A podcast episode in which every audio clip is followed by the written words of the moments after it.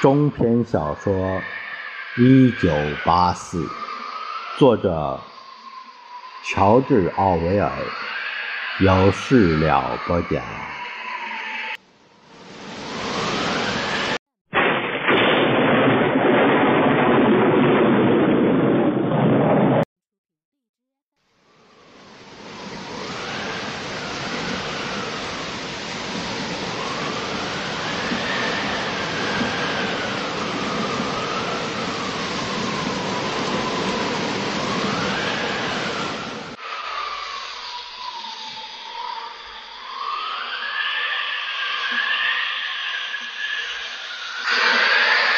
温斯顿记不清第一次见到奥布兰是在做梦之前还是在做梦之后，他也记不清自己什么时候意识到说这句话的是奥布兰。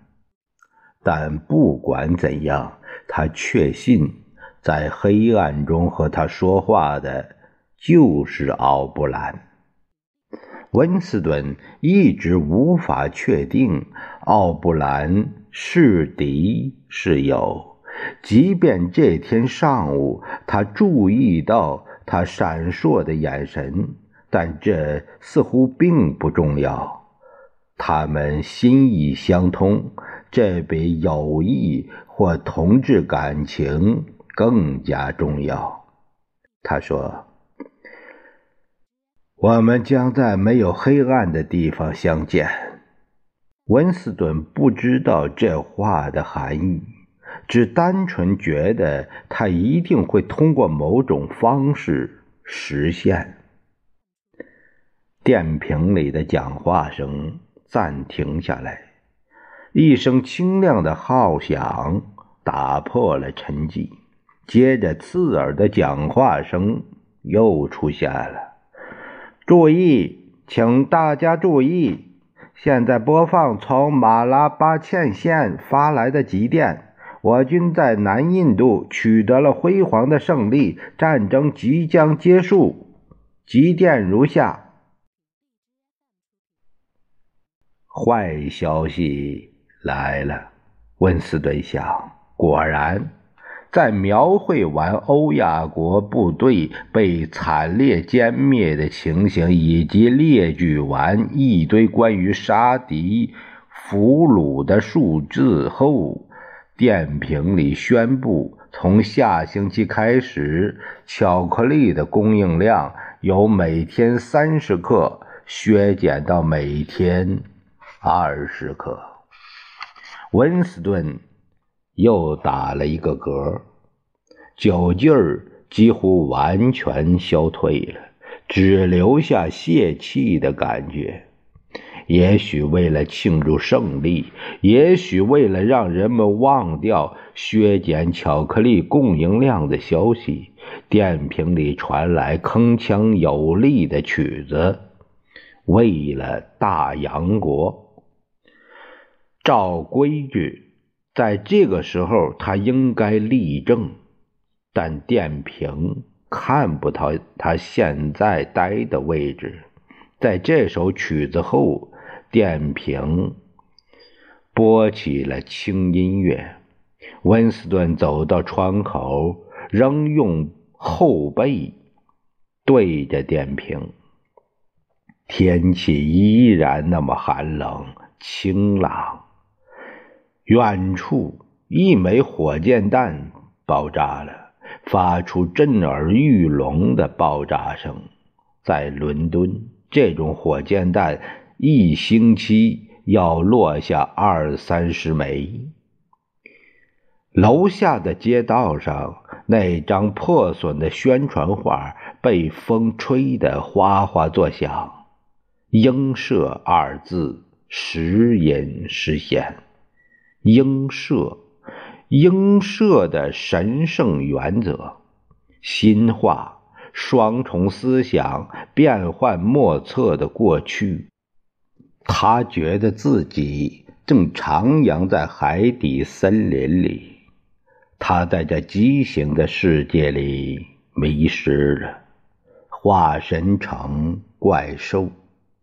他独自一人，过去已经死了，未来不能想象。他如何确定究竟谁和他站在一起？他如何知道党的统治不会永远继续下去？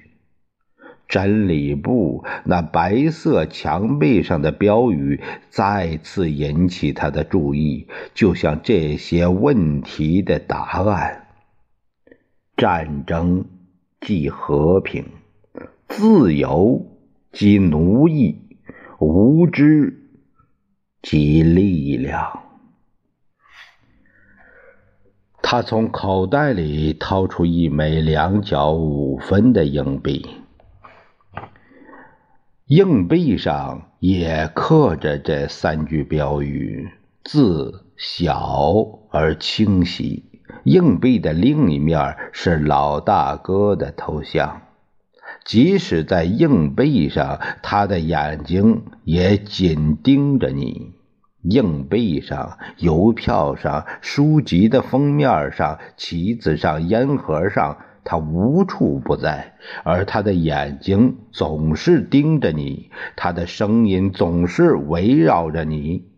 不管你是睡着还是醒着，工作着还是吃饭，室内还是室外，浴室还是在床上，你无处躲避。除了你脑袋里的几立方厘米，没有什么东西属于你。太阳西斜，真理部的窗户因为没有阳光照射，就像堡垒上的枪眼儿一样冰冷。在这金字塔状的庞大大物前，他感到恐惧。它太强大了，不可能被攻克。一千枚火箭弹也无法将它摧毁。他再次想起那个问题：他为谁写着日记？为未来？为过去？为了想象中的时代？可等待着他的不是死，而是消灭。日记。会被烧毁，他也将消失。只有思想警察能读到他写的东西，然后他们又会将关于他的记忆清除。当你存在的痕迹，哪怕你随意写在纸上的没有姓名的字句。都被清除的一干二净，你要如何向未来呼喊呢？电瓶里的钟响了十四下，他必须在十分钟内离开，他要在十四点三十分上班。奇怪的是，钟声让他振奋。他是孤独的幽灵，他说了谁也听不到的真理。只要他说出来，保持清醒和理智，他就承袭了人类的传统。他返回桌边，蘸了蘸墨水，写道：“为未来或过去。”为思想自由、张扬个性且不孤独的时代，为真实的、不会抹杀、清除过往之事的时代致敬。从千篇一律的时代，从孤独的时代，从老大哥的时代，从双重思想的时代致敬。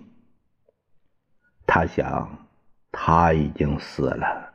对他而言，只有理清了自己的思绪，才算迈出决定性的一步。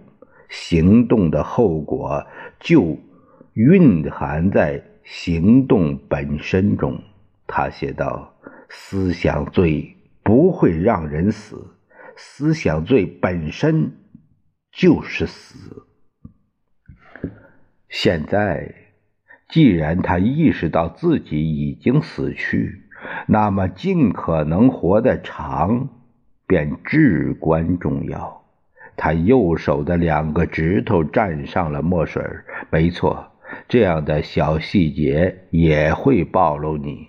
部里随便一个爱管闲事的人，可能是个女人，比如浅茶色头发的女人或黑色头发的女孩，也许会去打探为什么他会在中午吃饭时写东西，为什么他用的是老式钢笔，而他又在写些什么。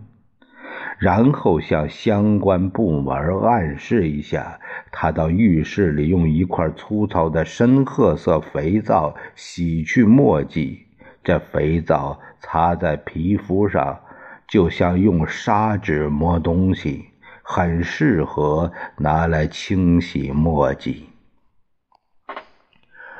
他把日记放进抽屉，把它藏起来是不可能的。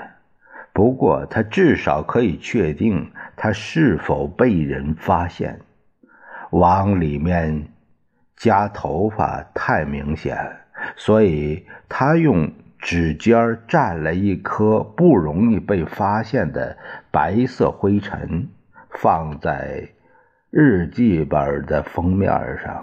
若有人动了本子，它就会掉下来。